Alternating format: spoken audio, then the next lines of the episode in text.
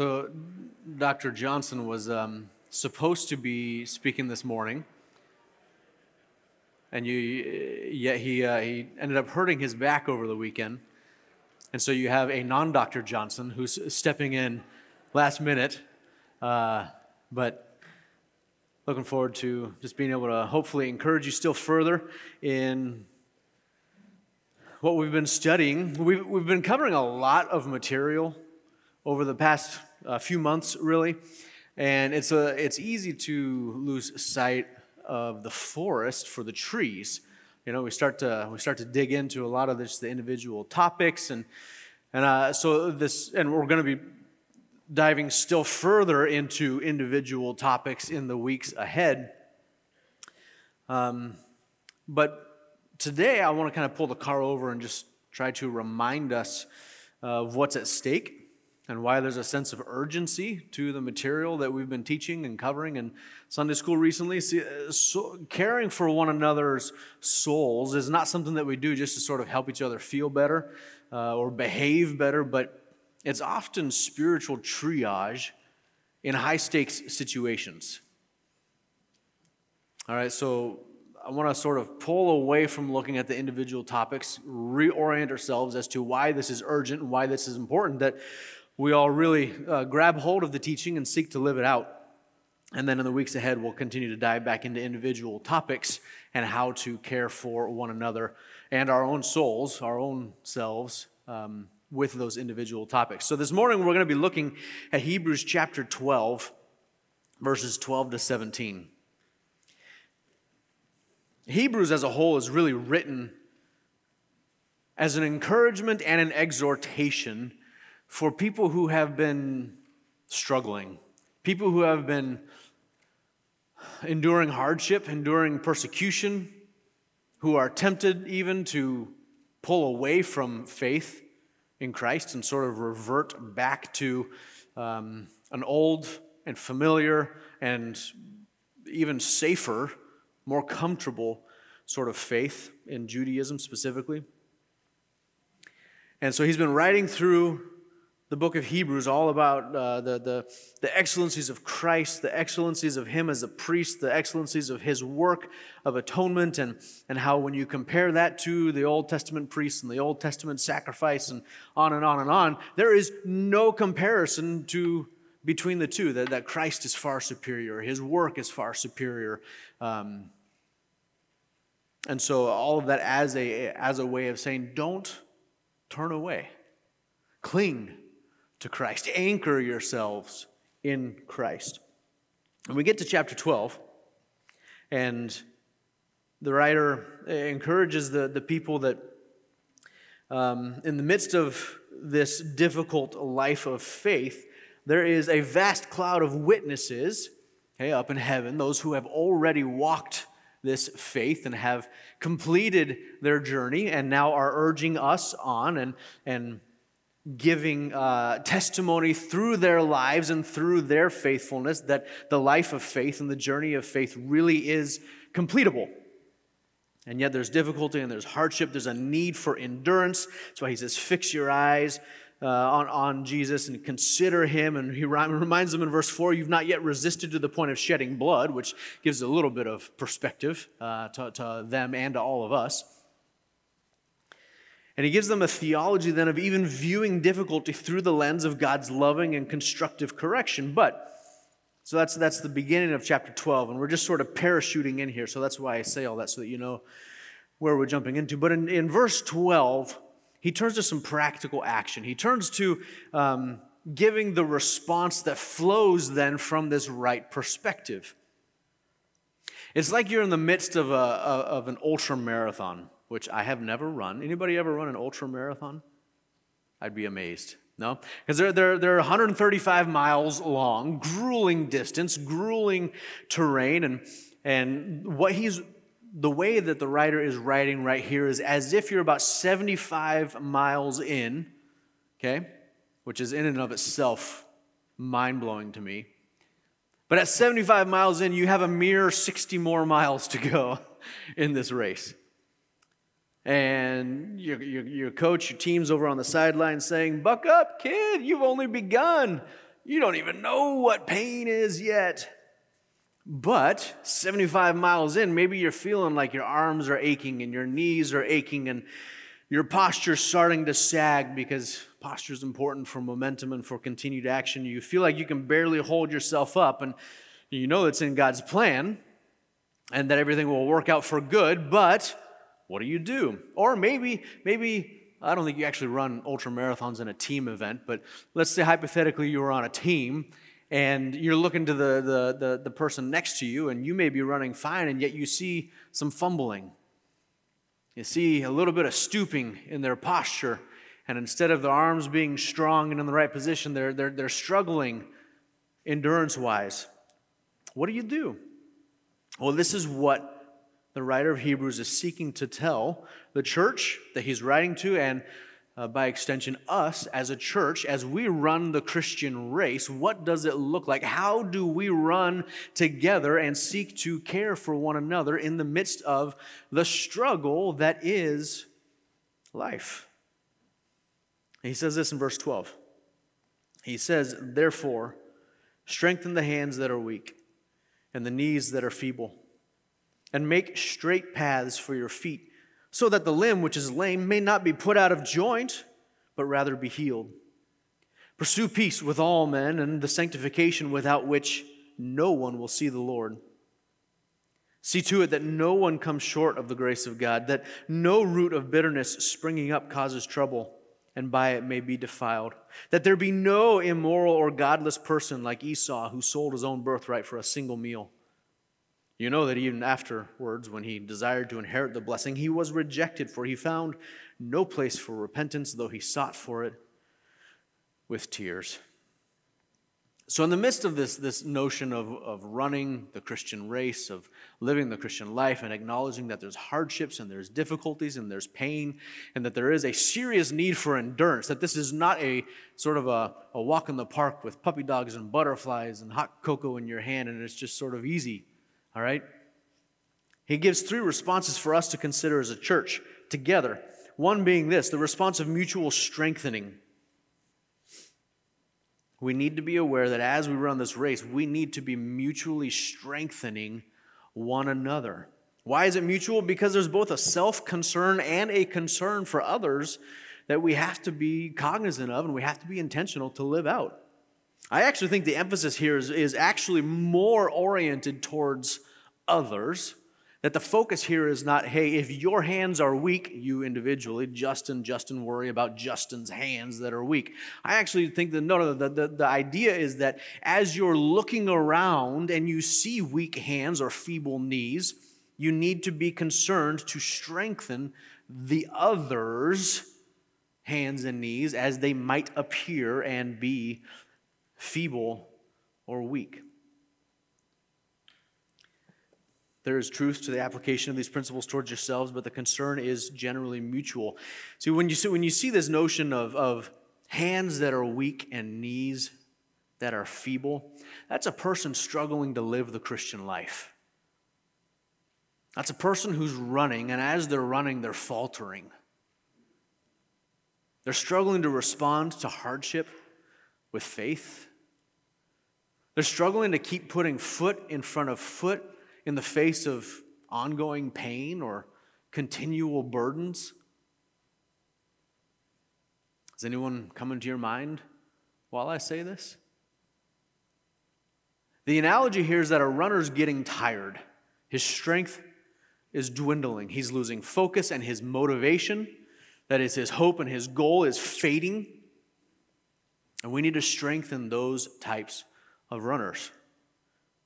Uh, it's a little bit like, um, like Aaron and Hur and how they acted with Moses back in one of the very first battles. I think it was with the Amalekites in Exodus 17. Do you remember that?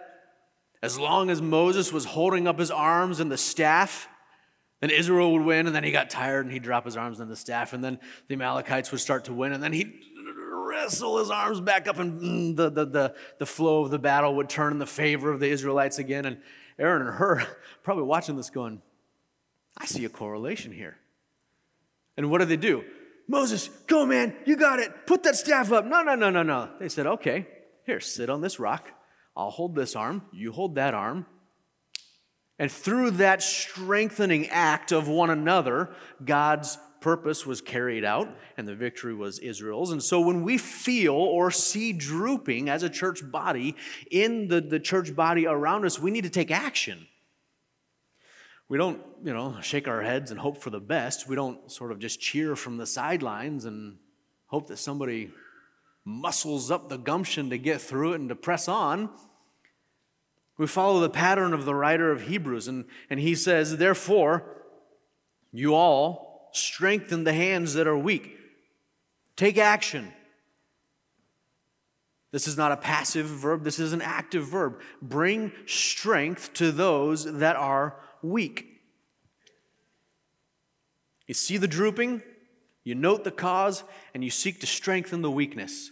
You see how this relates to everything that we've been talking about now for a few months? in this Sunday school class?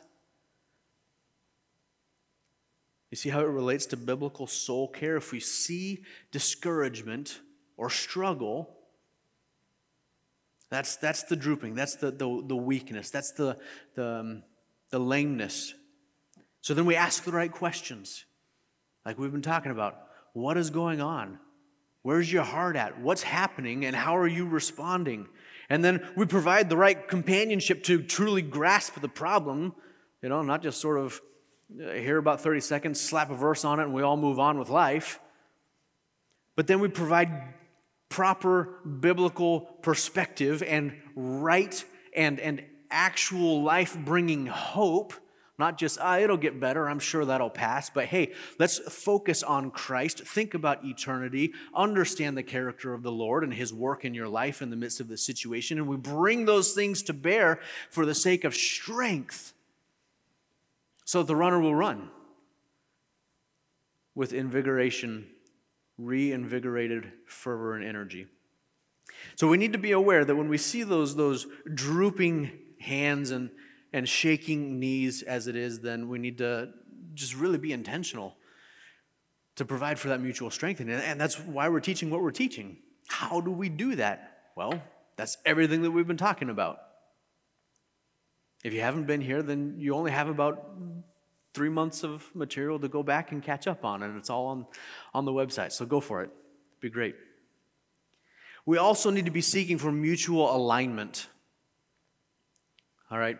So when he says here in um, verse 13, make straight paths for your feet, so that the limb which is lame may not be put out of joint, but rather be healed. There's a bit of an allusion here back to, um, back to Proverbs chapter 4, which I want to read to you. It says this in Proverbs chapter 4, verse 23. It says, Watch over your heart with all diligence, for from it flow the springs of life. That in and of itself is, is some good impetus and momentum to, to listen carefully and to put into practice everything that we've been studying uh, regarding soul care. Watch over your heart with all diligence, for from it flow the springs of life.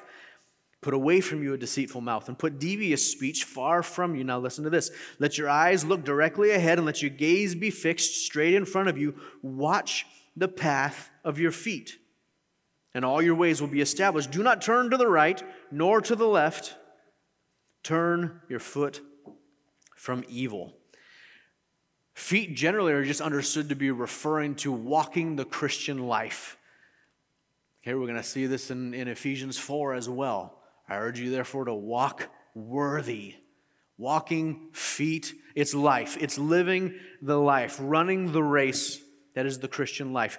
And, and, and then biblically, there's always this notion of a straight, and often along with that straight is the idea of flat and smooth. But basically, the right kind of path, and then you got the convoluted, twisted, bumpy, um, ill constructed path. And those are lifestyles. Those are, those are mindsets, those are choices, those are, are um, situations that you find yourself in. It's biblical living. The straight path is the idea of biblical living, both ideolo- ideologically and ethically. So we make straight paths, we live straight paths when we follow God's word in our lives and we conform our thinking to His. Again, like we've been talking about for months, this is not circumstance driven. This is heart and mind driven. So, a, a, a smooth and straight path is not uh, an easy, comfortable life. A smooth and straight path is a life that is that that that the, the, the, the borders are defined, the direction is defined, the goal is in view, and the path is charted by God's word and by God's will for us in our in our lives.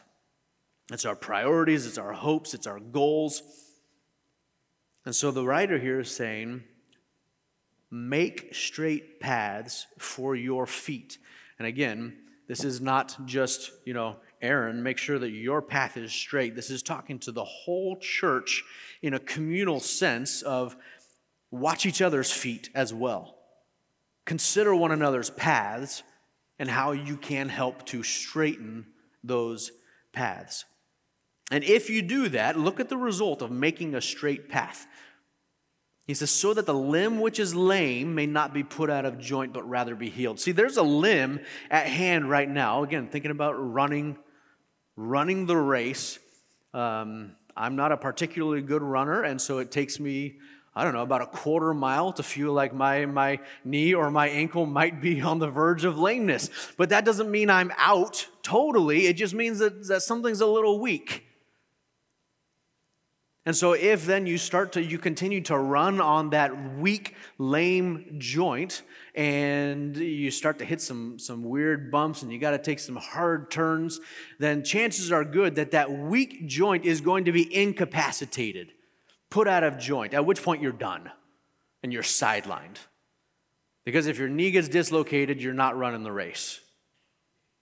All right, that's that's the point here. So there's a there's a limb that is lame, it's weak, but it's not out. And so then we seek to make straight paths instead of allowing someone to run on a path that's, that's bumpy and convoluted and twisty and sharp and treacherous. We seek to help to chart a course for them that is smooth and straight and defined and clear because depending on what could happen next, that limb could be put out of joint totally, or it can be healed. You see that?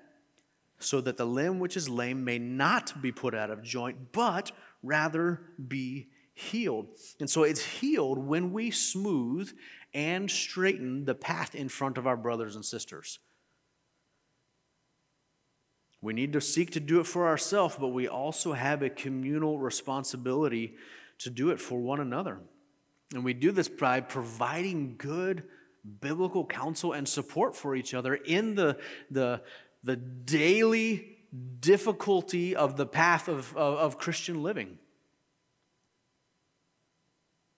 And that way, a faltering faith is not then destroyed by further impact from faulty thinking or wrong choices, but rather it's given the space that it needs. It's given the, the, the, the breath, as it were, the refreshment, and the opportunity to heal by facilitating life choices and heart perspectives that honor the Lord and are restorative. And this is something that we do for one another. It's important that we seek to do it for ourselves, but I believe here Okay, see if you can follow this. I believe here that the writer is telling us that the great physician, who is the one who ultimately heals the soul, who heals the joint, as it were, the great physician sends the spiritually lame to the recovery center of the church. We are the recovery center for one another,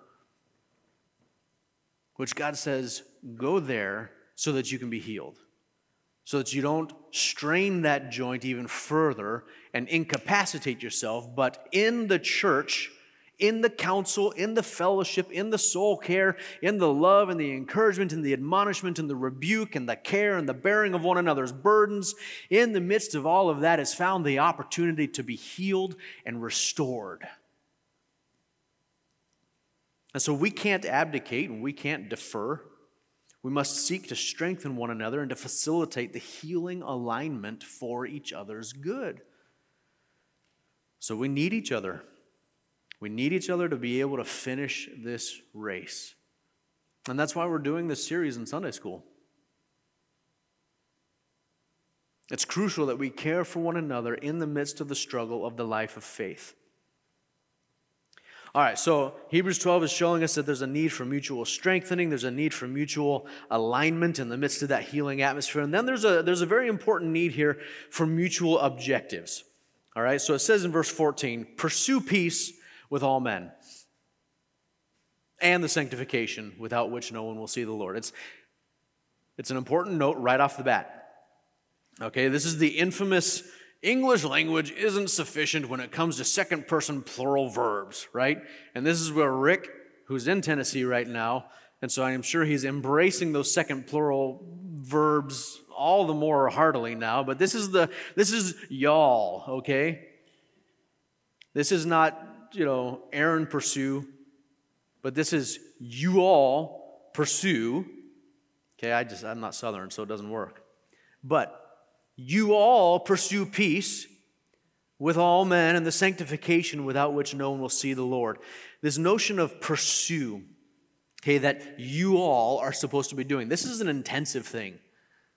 This is not like, oh, you know what, I'm going to pursue losing weight in the new year. I'm going to pursue uh, a Bible reading plan, and three days later, you know, it's all sort of just sort of fizzled. No, this, is, this is not this. This is not that. This is, this is an intensive word that's used for even for the, the, the point of persecution. Pursue as if you are set on persecuting with that kind of an intensity, whatever it is you're pursuing. This was Jesus saying to Saul, Saul, Saul, why are you persecuting me? Same word. Why are you pursuing me so vigorously and intentionally and and and single focusedly i'm paul at that saul at that point was just like look i'm not even thinking about anything else. I am just going after them. And that's what jesus is saying. It's the notion of, of jesus even warning his disciples they, they persecuted me. They're going to persecute you. They pursued me with such aggression and such focus and they're going to pursue you in the same way for negative ends. But then it's also what we're how we're supposed to pursue love in 1 corinthians which is the highest pursuit. Right? With such a single minded focus and intentionality, it's as if we're persecuting it.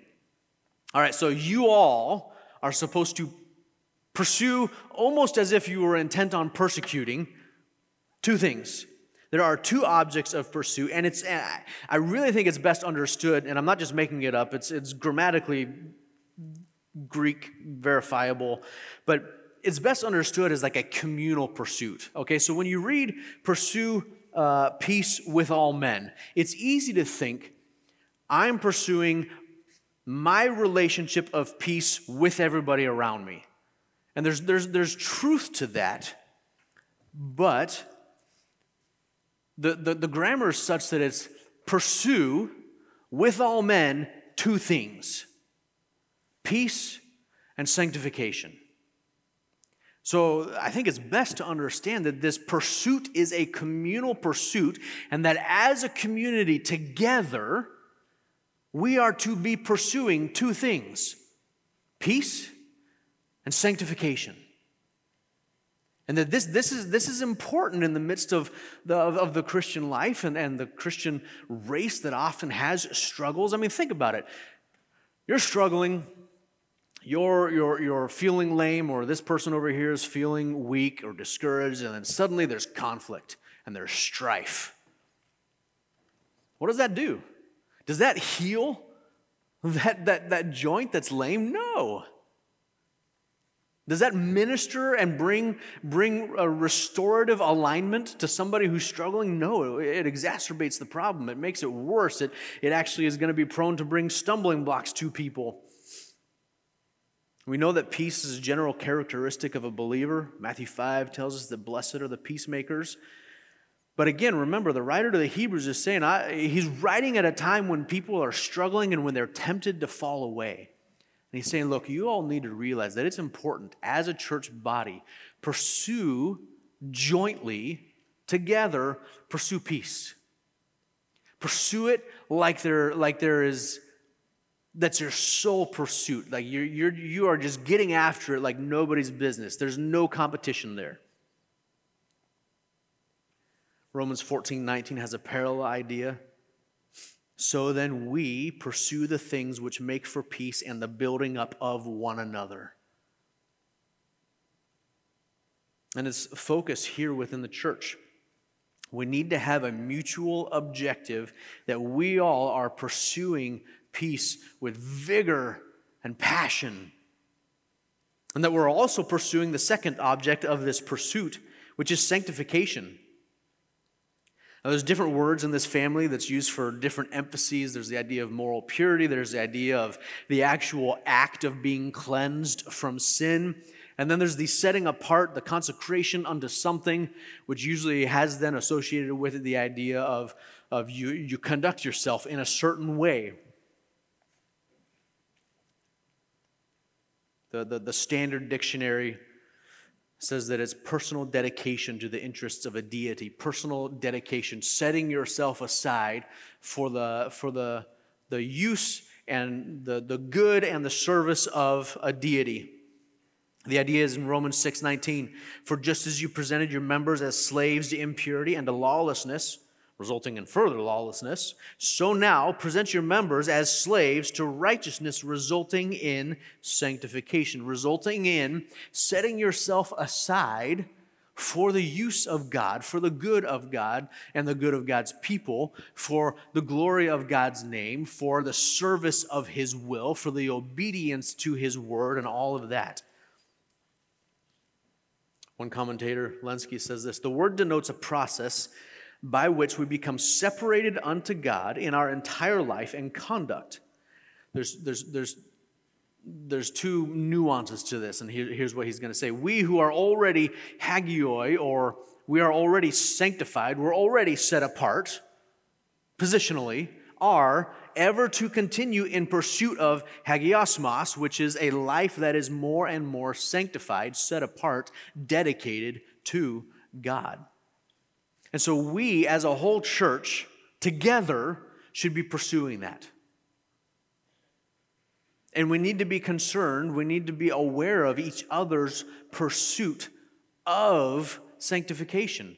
It's crucial, it's important. It's not legalism, right? It's not legalism to care about somebody's sanctification. It's important. Because look at what he says. Pursue peace. With all men, pursue peace and the sanctification, look at this, without which no one will see the Lord. Sanctification is required to see God. And what, what is it to see God? That's the, the, the, the final goal of salvation, right? This life of faith will be done in eternity because we will see God. And there's no more need for faith because that which is not seen is seen. And so our hope is not at that point in what is not seen, but our assurance and our hope and our and our and our, our, our faith is realized in what is seen before us. And so the holiness here, the sanctification is highlighted because it's required for something. It's required to see God. Matthew 5 8 said, Blessed are the pure in heart. Blessed are those who are so, so wholly focused in their heart's orientation upon the Lord, for they shall see God. And the end of the race is seeing God. It's the end game of perseverance. If you don't care to see the Lord, then don't bother running the race. Because that's the whole point. You run the race to be with the Lord because you know who He is and you know what He's done, and you know because of what God's Word tells us what life is going to be like in eternity in His presence. And so we run, so we endure, so we press on, so we cling to Christ, and so we help each other in that process. Because eventually faith will one day become sight. And this is universally true. But again, it's applied in the context of the church and its members. Church people in our church who, who do not have this sanctification will not see God. And that's hard to say. But this is fuel, all right? This is fuel for a care and concern for yourself and for the others around you.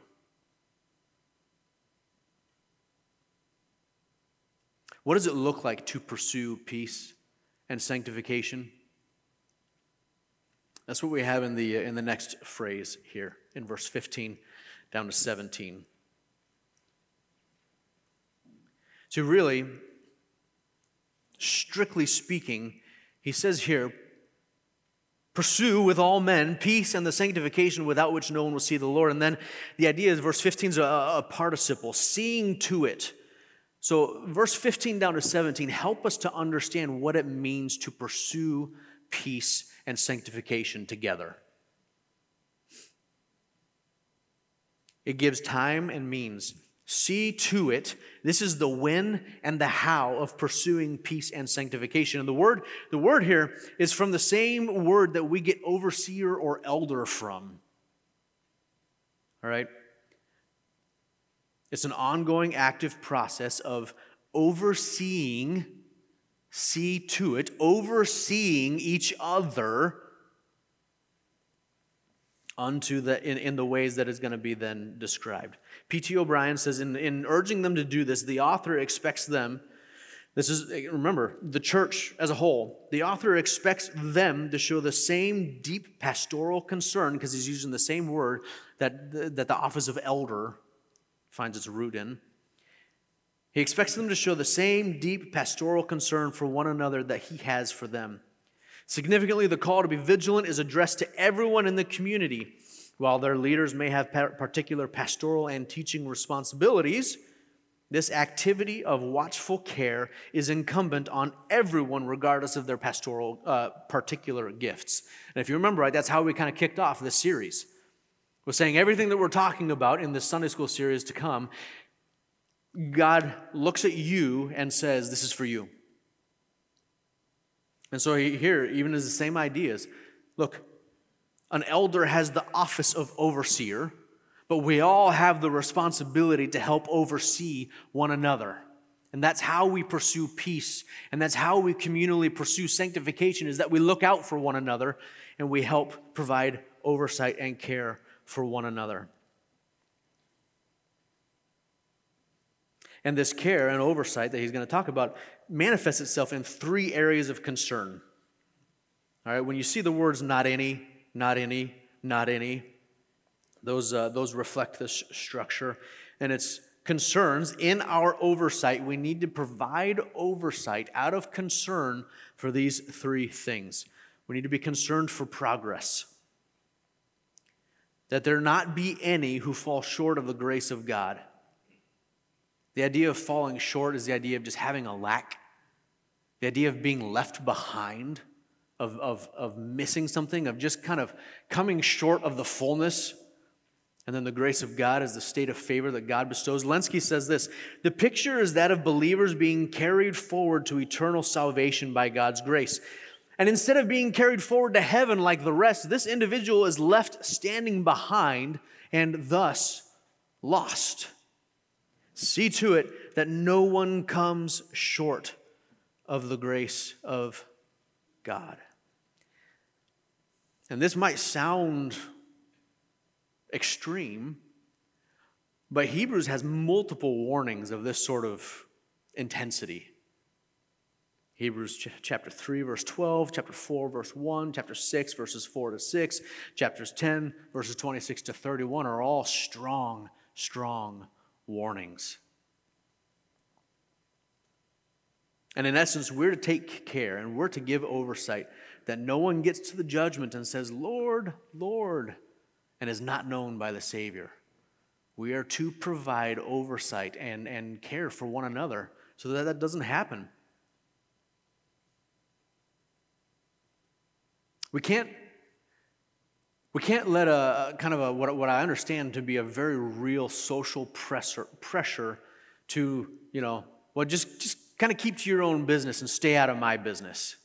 There, there is that very real, especially American kind of social pressure. But if there's concern that someone might be falling short of the grace of God, then we need to act on that concern and we need to receive somebody's act of concern on our behalf, recognizing that that is how we pursue communally peace and sanctification together. We also need to be concerned for corruption. Not any, not any root, that no root of bitterness springing up causes trouble, and by it many be defiled. Bitterness, bitterness is a really easily justifiable not as in like actually justifiable, but it's easy for us to justify in our heads. Let's say rationalize, that's a better word. It's an easily uh, rationalized sin. But at its root, bitterness is not just I'm struggling with resentment. Uh, no, no, no, no, no. Bitterness at its root is a defiance of God. Bitterness at its root is a turning away from God and his descriptions of how he orchestrates life, how he is sovereign over life, and a rebellion against his own commands for how then to deal with and to respond to, to life's circumstances and to people in the midst of relationships. The only reason that we hang on to bitterness, and I speak of this understanding the, the struggle and having struggled with it and having dealt with it and having to, to wrestle with it, I understand that, but it's just rebellion against what God has said and what he commands and what he has ordained to happen. It's refusing to acknowledge God or His word or His character in a particular situation. It's like Deuteronomy 29. God is saying, I'm giving you these commands and I'm giving you this covenant so that there will not be among you a man or a woman or a family or tribe whose heart turns away today from the Lord our God to go and serve the gods of those nations and that there will be no one among you, that there will not be among you a root bearing poisonous fruit and wormwood. It's almost like God knows what was going to happen. And it plays out, right, in the history of Israel that as the people turn from God, as they rebel against God, as they deny His word, and as they pursue their own interests and ends and start to then become idolaters, they do. They drag everybody down with them, and many are defiled. And so, this root of bitterness, if it's in our lives, if it's in our body, it has some serious ramifications. Many are defiled. It speaks of something that's unholy, something that's unacceptable to God. Note, note the, the, the, competition there, okay, of what was said in verse 14 pursue peace and the sanctification setting aside of something holy to God. But bitterness, watch out for that because if we're supposed to be pursuing this, bitterness is antithetically opposed to sanctification because bitterness brings defilement.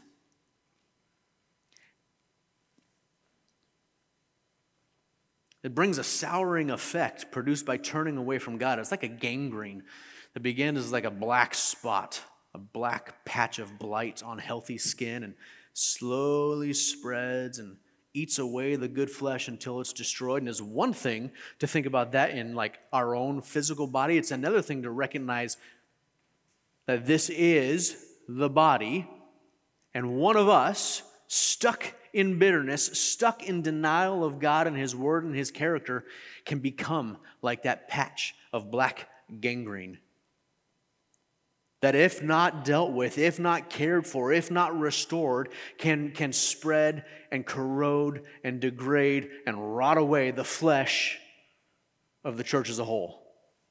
That brings, that brings a little sobriety to the matter and a little seriousness to the matter. And so we give oversight to one another out of concern for the individual and concern for the whole. We want to avoid any presence of corruption. That bitter root must be dealt with, otherwise, it will spread the stench of corruption among all and drag many down with it. We also need to be concerned for desires. All right, so again, that there be no We've seen that no one comes short, that no root of bitterness, and here finally in verse 16, that there be no immoral or godless person like Esau. Those are basically working synonymously, that godlessness and immorality go together because when you turn away from God, when you don't seek God, what do you seek? You seek yourself. You seek your pleasure. You seek your flesh. You live according to the flesh.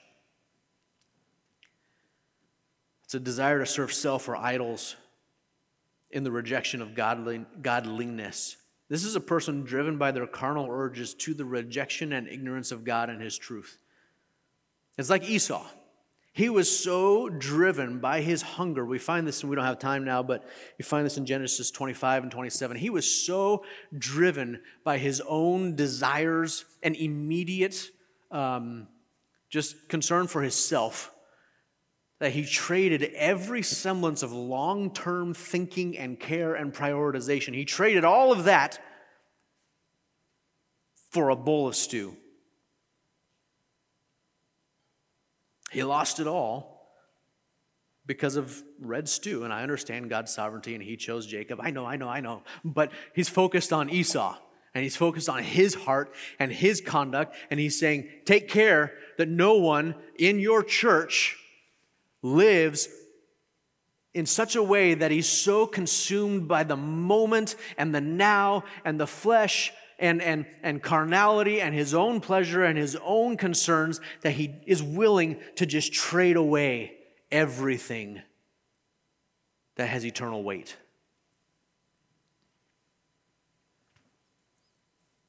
And I don't believe the author's saying that people can be believers and lose their salvation. I think that would be contrary to clear teaching in God's words, but I do believe that this warning is mirrored in those other passages throughout Hebrews. It's a strong exhortation to us that we all be aware of the inherent danger of being deceived. And that because of a lack of oversight amongst our body, because of a lack of biblical soul care in the midst of our church life and in our relationships with one another, people in our midst, in our church family here could coast along life thinking that they are saved when in reality they fall short of the grace of God